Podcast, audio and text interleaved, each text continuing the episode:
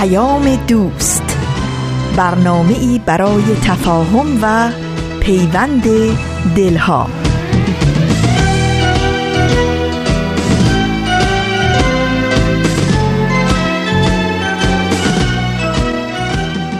صبحتون بخیر، شبتون بخیر. به یک شنبه دیگه ای از ماه بهمن خیلی خوش آمدین.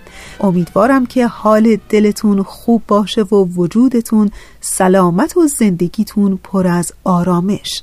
از اینکه ما رو در اجرای پیام دوست یک شنبه های این هفته هم همراهی میکنین سپاسگزاریم. من فریال هستم از استدیوی رادیو پیام دوست. در اجرا و پخش پیام دوست یک شنبه های این هفته هم با شما خواهم بود.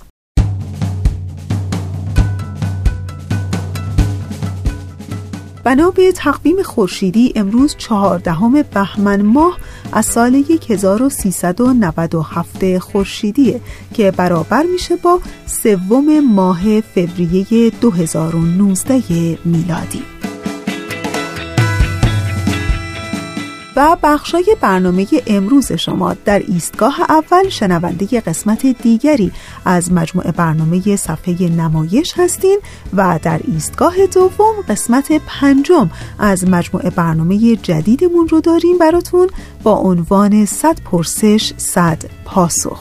امیدوارم که از شنیدن بخشای برنامه امروزتون لذت ببرید و دوست داشته باشید.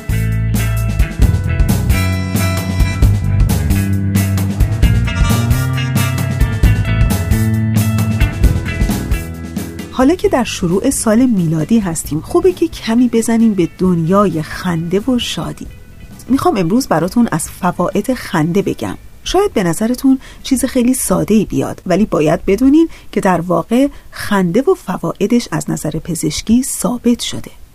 خنده یه مکانیزم دفاعی و کنار اومدن با استرس و خجالت زدگی و حتی درده. از نظر پزشکی ثابت شده که خنده باعث افزایش سطح انرژی بدن میشه. استرس ها و تنش های روانی و روحی رو کم میکنه. باعث افزایش روحیه فرد و احساس خوب نسبت به خود اون فرد میشه. باعث بهبود کارکرد مغز میشه و در واقع خنده کاری میکنه که هر دو نیمکره مغز تحریک بشن و در عملکرد اونها تعادل ایجاد بشه. از طرف دیگه خنده باعث ماساژ دادن ارگان‌های شکمی و بهبود کارکرد اونها و تقویت عضلانی که ارگان‌های شکمی رو در خودشون نگه داشتن میشه تا افزایش و بهبود عمل جذب و هضم رو بیشتر کنه. از طرفی خنده باعث تقویت یادگیری و تمرکز میشه. تنش‌های عضلانی رو کمتر میکنه. فشار خون و سرعت ضربان قلب ما رو زیادتر میکنه. و حالا خیلی جالبه که بلا فاصله پس از اتمام خنده فشار خون کاهش پیدا میکنه، حتی کمتر از حد طبیعی. خیلی وقتها خنده باعث تغییر رفتار ما میشه. پس از خندیدن ما انگار بیشتر میخوایم صحبت کنیم و تماس چشمی و فیزیکی بیشتری برقرار کنیم، برای اینکه خنده باعث کاهش سطح هورمون‌های استرس میشه. این هورمون‌ها که در هنگام تجربه استرس و خشم ترشح میشن باعث سرکوب سیستم ایمنی بدن و افزایش پلاکت‌های خون و افزایش فشار خون میشن. و حالا میتونید تصور کنین که خنده چقدر فایده بر روی جسم و روح و ذهن و روان ما میتونه داشته باشه؟ اونقدر که میگن خنده کوتاه‌ترین مسیر میون دو فرده. امیدوارم که همیشه دلهاتون شاد باشه و صورتهاتون پر از لبخند.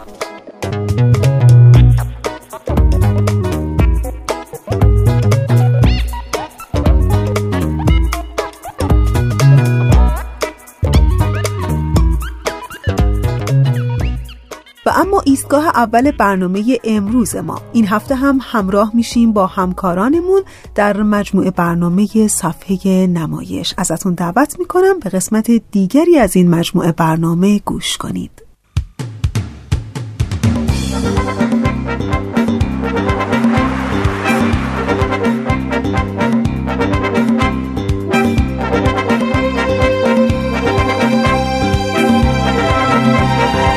صفحه نمایش.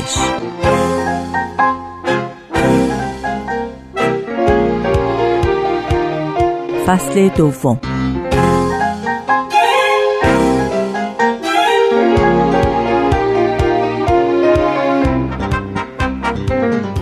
همراهان گرامی، درود بر شما.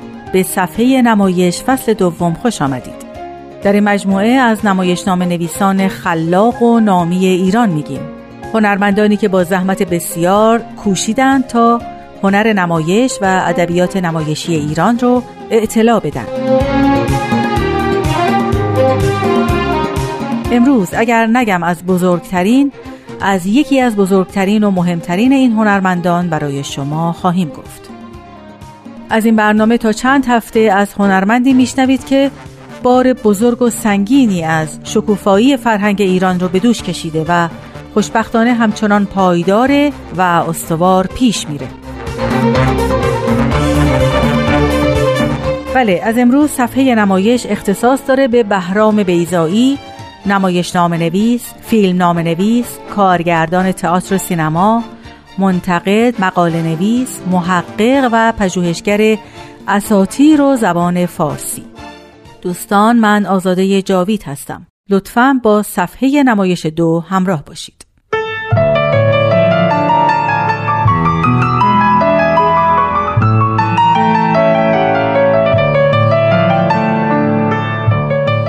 بهرام پسر که زاده شیرستی، پیداست ز عارضش جهانگیرستی. خاندان بیضایی در منطقه خودشون در آران و کاشان از خاندانهای شناخته شده و مورد احترام بودن و هستن. اجداد بیضایی تعزیه نویس و معین البکا در تعزیه ها بودن، یعنی کارگردانی تعزیه رو هم به عهده داشتن. بهرام بیضایی در پنج دیماه سال هزار و سیصد و هفده در تهران به دنیا اومد. پدرش نعمت‌الله بیضایی با تخلص زکایی از اخلاف خاندان بیضایی شاعر و نویسنده بود. مادرش نیر خانم موافق، خانمی بسیار باهوش و تحصیل کرده مدرسه تربیت تهران بود.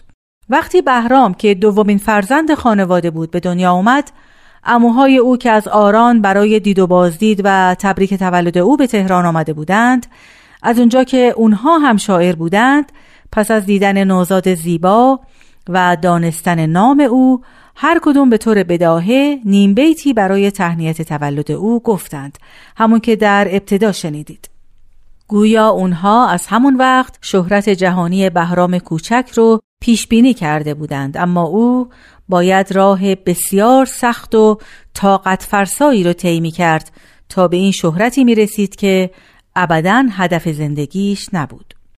بیضایی در سالهای دبیرستان به گفته خودش از مدرسه بسیار فرار می‌کرد و به سینما می‌رفت. حتی چند سالی هم مردود شد و یکی دو بار هم مدرسه‌اش رو عوض کرد، اما اون چه که عوض نشد و حتی به اون بیشتر وابسته و علاقمند شد، سینما بود.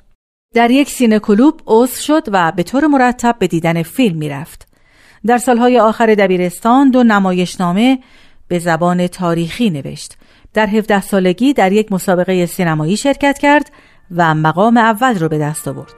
در هجده سالگی بود که نسخه اول آرش رو نوشت، متنی که برای نقالی یا به قول خودش برخانی نوشته شده بود.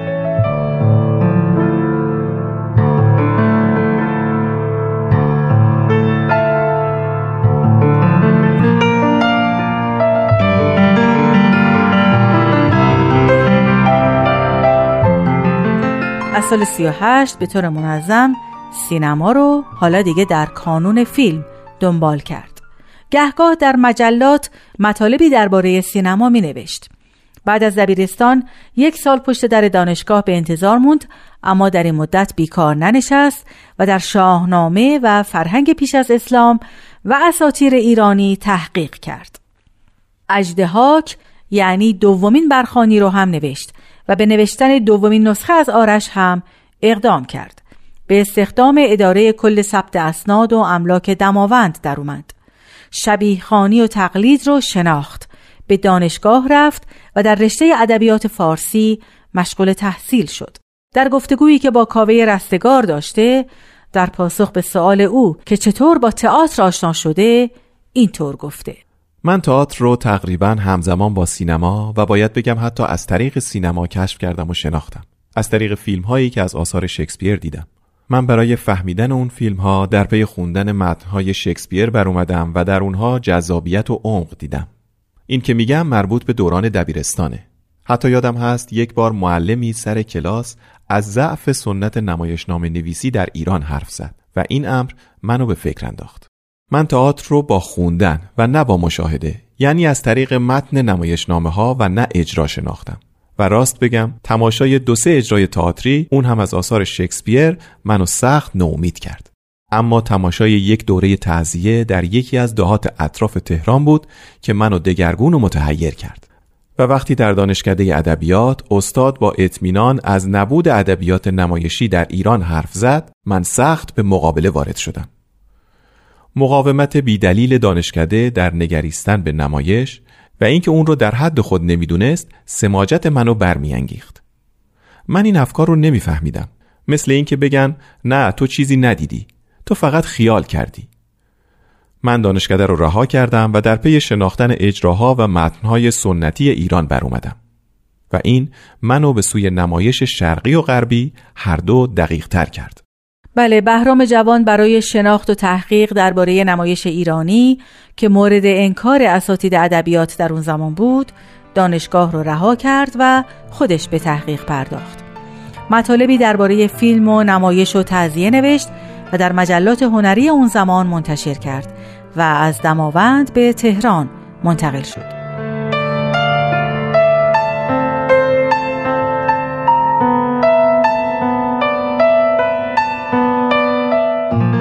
دوستان، به پایان بخش اول برنامه امروز رسیدیم. همینجا از همکارم کاوه عزیزی برای همراهیشون سپاسگزارم. حالا از شما دعوت میکنم به بخشی از نمایشنامه اژدهاک که برای نمایش رادیویی تنظیم شده توجه کنید. بیضایی این متن رو در بیست سالگی نوشته. امیدوارم موفق بشید تا آثار بهرام بیضایی رو مطالعه کنید. اژدهاک، نویسنده بهرام بیضایی، کاری از واحد نمایش رادیو پیام دوست، کارگردان آزاده جاوید.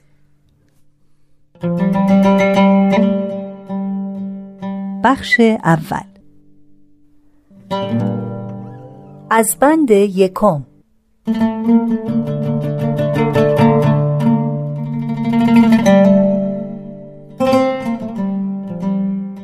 اینک اژدهای ترساور شب، دهان گشوده تر از هر بار و با خروشتر، پهلوان پاک خفته روز را فرو برد و تند باد برخاست با غریو انده و افسوس.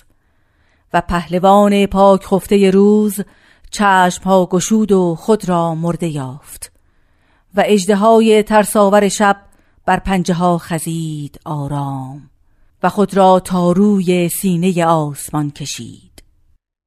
پیش از اینها چنین من لاشه خوری را دیده بودم که بر لاشه خود نشسته بود و شیونی داشت در سوگ خود. من شنیدم که فریاد آسمان شکاف بر می داشت، اندوه بر من چیره بود و اینک رشک بر من چیره گشت.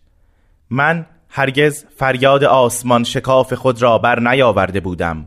من اژدهاک که اینک بسته این بندم، بر بلندی این کوه، کوه سخت بزرگ بسیار بلند، دماوند. و من اژدهاک که از آنگاه که بخت بدم دیدگان مرا به دنیا گشود، هر دم بسته بندی بودم، بسته تر از هر بند، هرگز فریاد آسمان شکاف خود را بر نیاورده بودم و اینک رشک بر من چیره بود. پس من بند سخت بسته دهانم را گشودم و دل بسیار رنج برده خود را رها کردم. از پا تا سر من فریاد همه فریادهای خود را برآوردم. آنگاه بود که آسمان شکافت و از شکافتنش آتشی جهید، آذرخش.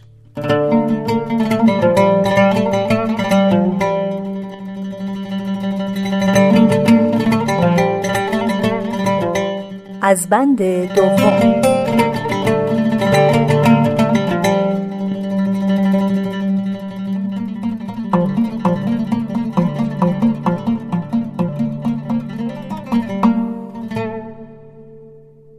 ای شب من اندوهگین روزگاری مردکی بودم با دل پاک که در مرزی از مرزهای روز و شب خانه داشتم. مرا دشت سبز بود و کشتزار بزرگ، در جایی از کشتزار من بود که روز و شب به هم می رسید و در این زمین سبز من بود که هر سپید دم خورشید به آواز من چون گل سرخ می روید و در این کشتزار سبز و بزرگ من بود که باری کشتگران آوازهای خود را در ستایش ابرهای خوب رونده نیک بارنده بر می داشتند. کشتزار من چنین بود و من در این کشتزار خانه داشتم. من اژدهاکش، من سربلند که مار سپوزه خشکی را سرافکندم و از چشمهای بسته جویها روان کردم. آن روز که یامای پادشاه پا به زمین ما گذاشت فراموشم باد. آن روز که پدر مرزبانم باده سرخ به او پیشکش کرد و یامای باده نوشیده بسیار نوشیده او را دو پاره کرد تا بنگرد که خون سرخ تر است یا باده. و مرا که به او گفتم اندوه بر تو باد که خانه های ما را به اندوه آکندی، گفت تا تازیانه زنند و تازیانه را پیش روی مردم کوی ها و برزن زنند. و مرا که می بردند دیدم که خانه های از چوب ساخته ما آتش گرفته بود.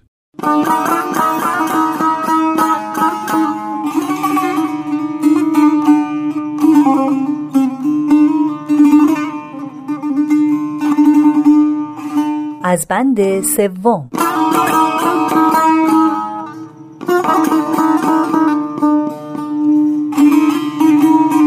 من بنگریستم از پس تیرگی و درد و یامای پادشاه را دیدم که هوشیار بود. بر من بنگریست ژرف و هوشیار بود. اینک او مست هوشیاری خود بود و از شانه‌های من سرخ‌ترین خون من برآمده بود. پس تازیانه بود و تن و تن زیر تازیانه بود و آواز مرد مست و چشم تازیانه دیگر تن را ندید و دست تازیانه او را جست و نیافت. آنک زمین بخفت و آسمان خواب رفته بود و اینک در همه این گیهان به خواب رفته خاموش تنها من اژدهاک با درد خود بیدار مانده بودم و دل من با بی اشک ترین چشم می گریست. اینک سرخ ترین خون من تنها آتش روشن در این دشت خاموش بود. من بر خود نگریستم که سخت می لرزم. من بر خود نگریستم که مارگونه به خود می پیچم. از پا تا سر من خود را دیدم که درد داشت و درد از پا تا سر در تن من می روید و درد در رگهای من می جوشید و درد راه می جست بیرون آمدن را. ناگهان من به خود پیچیدم و همه کال بدم به خود پیچید و من لرزیدم و همه کال بدم به خود لرزید و من خود را در خود فرو بردم و من در من فرو رفتم و آنگاه از من، از گودنای هستی من، با نهیب و خشمی تیز دو مار کشان خروش و قرش سهم سر زد، چون بیرون زدن دیوانه آتش و دود از دهانه خاموش ترین کوه. و چنین چون بیرون زدن دیوانه آتش و دود از دهانه خاموش ترین کوه، باری دو مار غریونده از شانه های من برزد، سیاه و سرخ که خون بود و درد بود. و من بنگریستم در خود و اشک فشاندم که این مار کینه بود.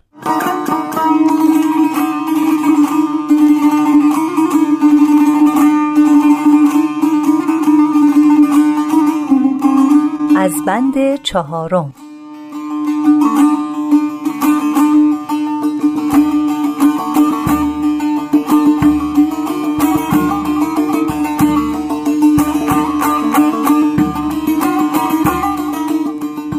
و من به سوی سرزمینی دور دست می رفتم تا مارهای درونم را به خاک تیره بسپارم. اینک پرنده آواز به اندوه خان روز از آشیانه بیرون پریده بود و مردی که دلش به اندوه می تپید مارهای درونش را به سوی گور دهان گشوده سرزمین دور می برد. ای شب تو چه می پایی با خروش ابرهایت خشمگین؟ از زمینهای بخواب رفته خاموش گذشت و از زمینهای بخواب رفته خاموش گذشت.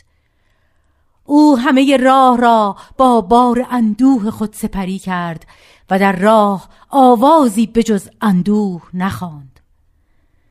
رفت تا به سرزمین خشک دوردست رسید. او سرزمین دور را دید که گرد تیره از پیش چشم خود می پراکند تا بر او نیک تر بنگرد و دید که دهان گور دهان گشوده او گشوده تر شد.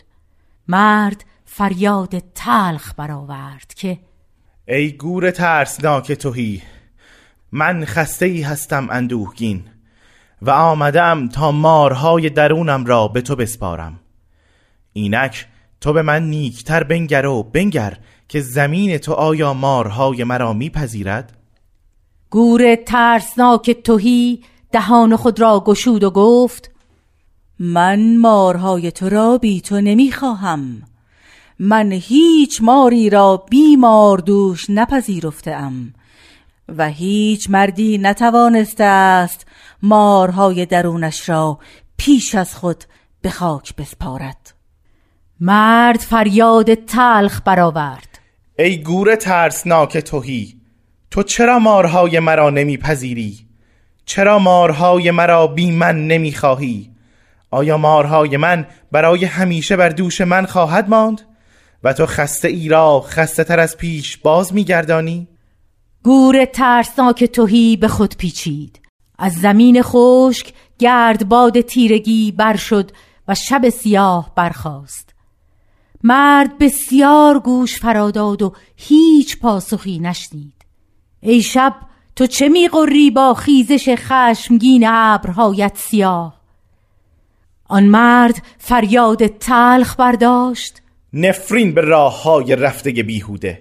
و هزار سال از آن پس مردی که از راه دوری می‌گذشت به فریاد بلند گریست. مرد با خود گفت من به سوی شهر نزدیک خواهم رفت، من آنجا برای خود خانه‌ای خواهم ساخت. و به سوی شهر نزدیک رفت تا برای خود خانه‌ای بسازد. ای شب تو چه می‌غری با خروش ابرهای سیاهت قران؟ آن مرد با بار درد خود از بیراههای بیخود پنهان و پیدا گذشت و از بیراههای بیخود پنهان و پیدا گذشت. او همه راه را با درد گران خود سپری کرد و در راه آوازی به جز درد نخواند. رفت تا به شهر نزدیک رسید. او شهر نزدیک را دید که خاموش بود و دروازه سخت شهر را دید که از هم می گشود. مرد فریاد تلخ برآورد که ای دروازه گشوده سخت، من خسته ای هستم اندوهگین و آمدم تا در این شهر برای خود خانه ای بسازم. اینک تو به من نیکتر بنگر و بنگر که شهر تو آیا مرا با مارهای درونم میپذیرد؟ دروازه گشوده سخت دهان خود را گشود و گفت در شهر ما مارها کم نیستند و مردمان خوراک یکدیگرند و مارها و مردمان خوراک زمینند و زمین گوریست ترسناک و تهی و من میگویم سه بار پشت هم که تو خوراکی خوبی برای مارهای شهر ما هستی. مرد فریاد تلخ برآورد که ای دروازه گشوده سخت، من نیامدم تا خوراک مارهای شهر شما باشم، من از راه دور آمدم و آمدم تا در اینجا برای خود خانه‌ای بسازم. شهر تو آیا مرا با مارهای درونم میپذیرد؟ دروازه گشوده سخت به هم آمد. از فراز شهر نزدیک ابر تیرگی بر شد و شب سیاه برخاست. مرد بسیار گوش فراداد و هیچ پاسخی نشنید. ای شب تو چه میگویی با دهان گشوده بی فریادت؟ آن مرد فریاد تلخ برداشت نفرین به راه‌های رفته بیهوده. و سه هزار سال از آن پس آن که از راه دوری میگذشت به فریاد بلند گریست.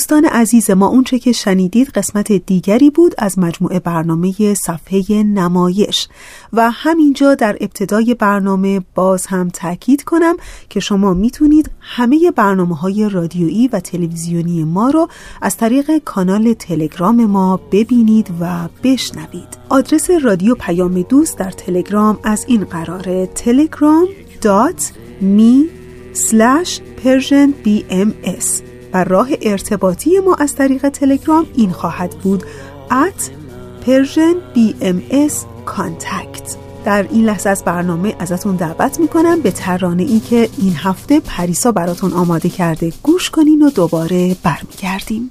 امروز از هم گسستم، اگه بال و پر شکست، تمو به پرگاه دم رسیده گام‌ها من، شو غرق خاطراتم و غریق بی نجاتم و بی خواب و زابر راهم و توفان حال من تاریکه.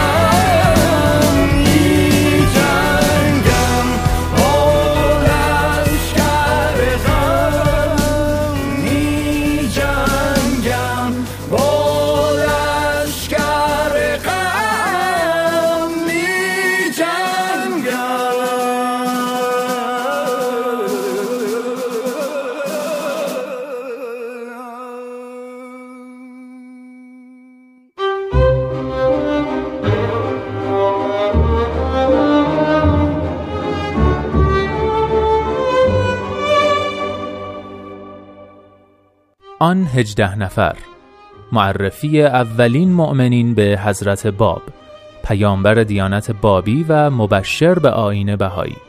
شنبه ها از رادیو پیام دوست.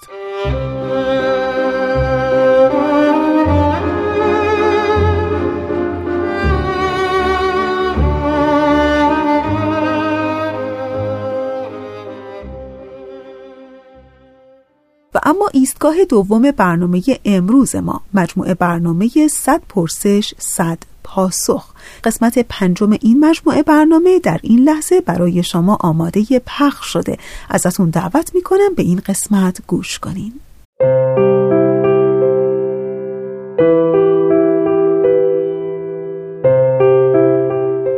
صد پرسش صد پاسخ.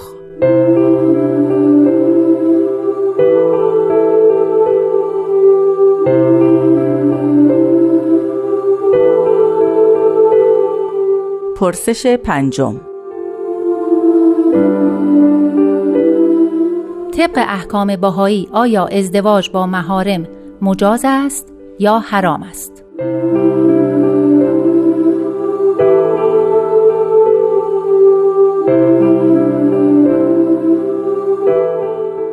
روزتون بخیر، بنده وحید خورسندی هستم. طبق احکام بهایی ازدواج با محارم مجاز نیست، اما همون جوری که حضرت عبدالبها مبین آثار دیانت بهایی می‌فرمایند، در این دیانت عقول و ارواح اصلاً پرواز جدیدی آموختند، یعنی موضوع اصلاً از این محدوده قدیمی دینی خارج شده و افقهای بسیار وسیع‌تری پیدا کرده.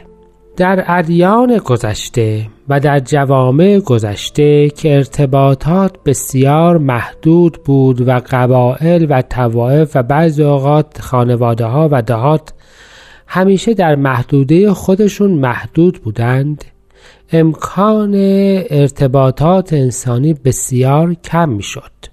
حکم حجاب و ممنوعیت خروج از خانه و بسیاری از مسائل دیگه هم افراد رو در یک چهار دیواری کوچکتر حبس میکرد و به این ترتیب آنها را آماده بسیاری از مشکلات میکرد، مشکلاتی که مثل یک آب راکت از عدم حرکت و تغییر حاصل میشه. ما در جهان دیگری زندگی میکنیم، جهانی که ارتباطات وسیع انسانی و امکان حرکت و نقل و انتقال اصولاً اونقدر انتخاب‌های جدیدی در جلوی افراد گذاشته که محدود به مرزهای گذشته نباشند. مرزهای گذشته این بود که تو با چه کسانی از افراد خانواده خودت ازدواج نمیتوانی بکنی.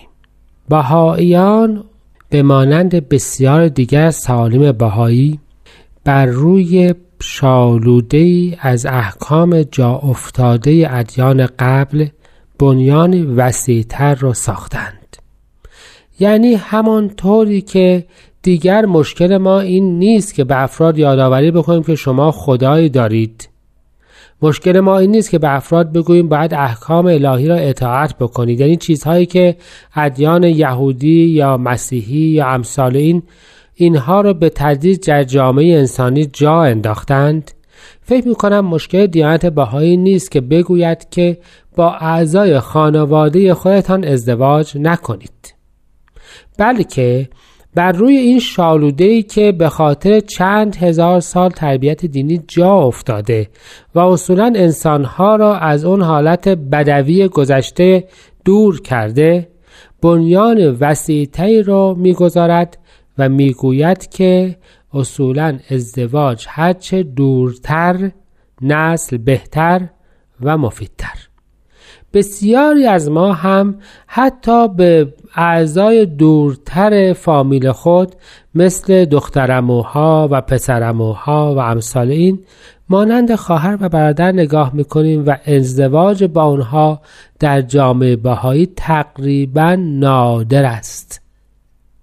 پس میتوانیم بگوییم که در دیانت بهایی هم ازدواج با اقربا نیست و هم رفتار جامعه بهایی ثابت کننده همین مطلب هست و ضمناً این رفتار چون با علم و یافته‌های اون هم همراه شده و جامعه بشری هم همراه اون شده، می توانیم بگوییم که اصولاً یک افق جدیدی در عالم بشری گشوده شده، یعنی دین، علم، امکانات و دستاوردها همه دست به دست هم دادند که جامعه بشری اصولاً از این محدودیت گذشته خارج بشه، و چون از این محدودیت گذشته خارج شده، من فکر میکنم و اوضاع و احوال اطراف ما هم این رو تایید میکنه که مسئله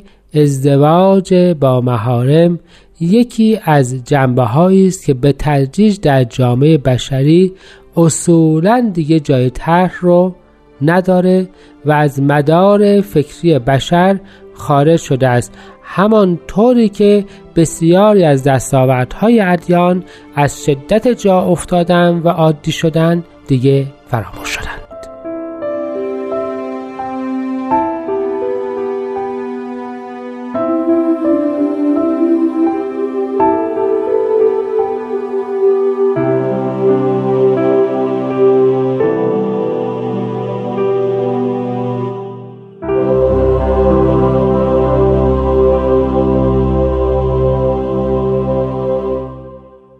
دوستان عزیز، اونچه که شنیدید قسمت دیگری بود از مجموعه برنامه صد پرسش صد پاسخ.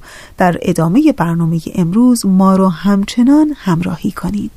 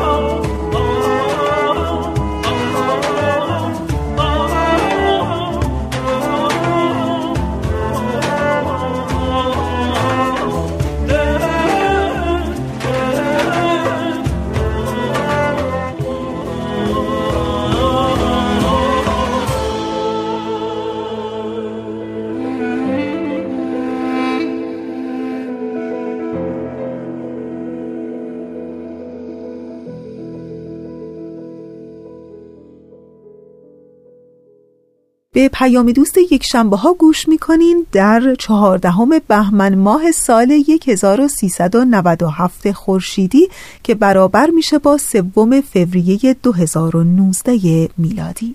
تا انتهای چهل و پنج دقیقه برنامه امروز همچنان با ما همراه بمونید.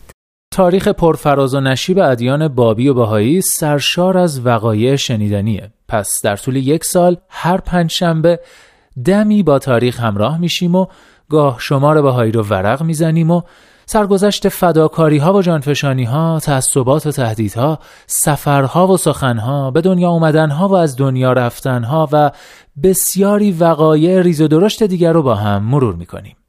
دمی با تاریخ گاه شمار بهایی برنامه است از نوید توکلی با اجرای ترانه صمیمی و کاوه عزیزی. دمی با تاریخ رو هر پنجشنبه در مجله جوانان از رادیو پیام دوست بشنوید. نمیدونم چقدر آنتونی رابینز رو میشناسین. آنتونی رابینز نویسنده و سخنران امریکایی است که شهرت عمده اون در ایران به خاطر سلسله کتابهاش در مورد موفقیته. در یکی از کتابهاش به نکته خیلی جالبی اشاره میکنه. میگه زندگی را به فصول سال تشبیه میکنیم. هیچ فصلی همیشگی نیست. در زندگی روزهای خوب و آسان و روزهای سخت وجود داره. اما مهم اینه که زمستون تا ابد طول نمی کشه. و این به این معناست که اگر امروز مسائلی دارین بدونین که بهاری به زودی در راهه. خب دوستان عزیز ما، امیدوارم در هر کجایی که هستین و در هر کجایی که روزگار میگذرونین هر روزتون رو با خوشی و امید به فرداهای بهتر و بهارهای در پیش طی کنین. در انتهای برنامه امروز مثل همیشه تشکر میکنم از همکار عزیزم پریسا برای تنظیم این برنامه و برای همه شما دلی شاد، روزگاری سبز و قدمی استوار آرزو دارم.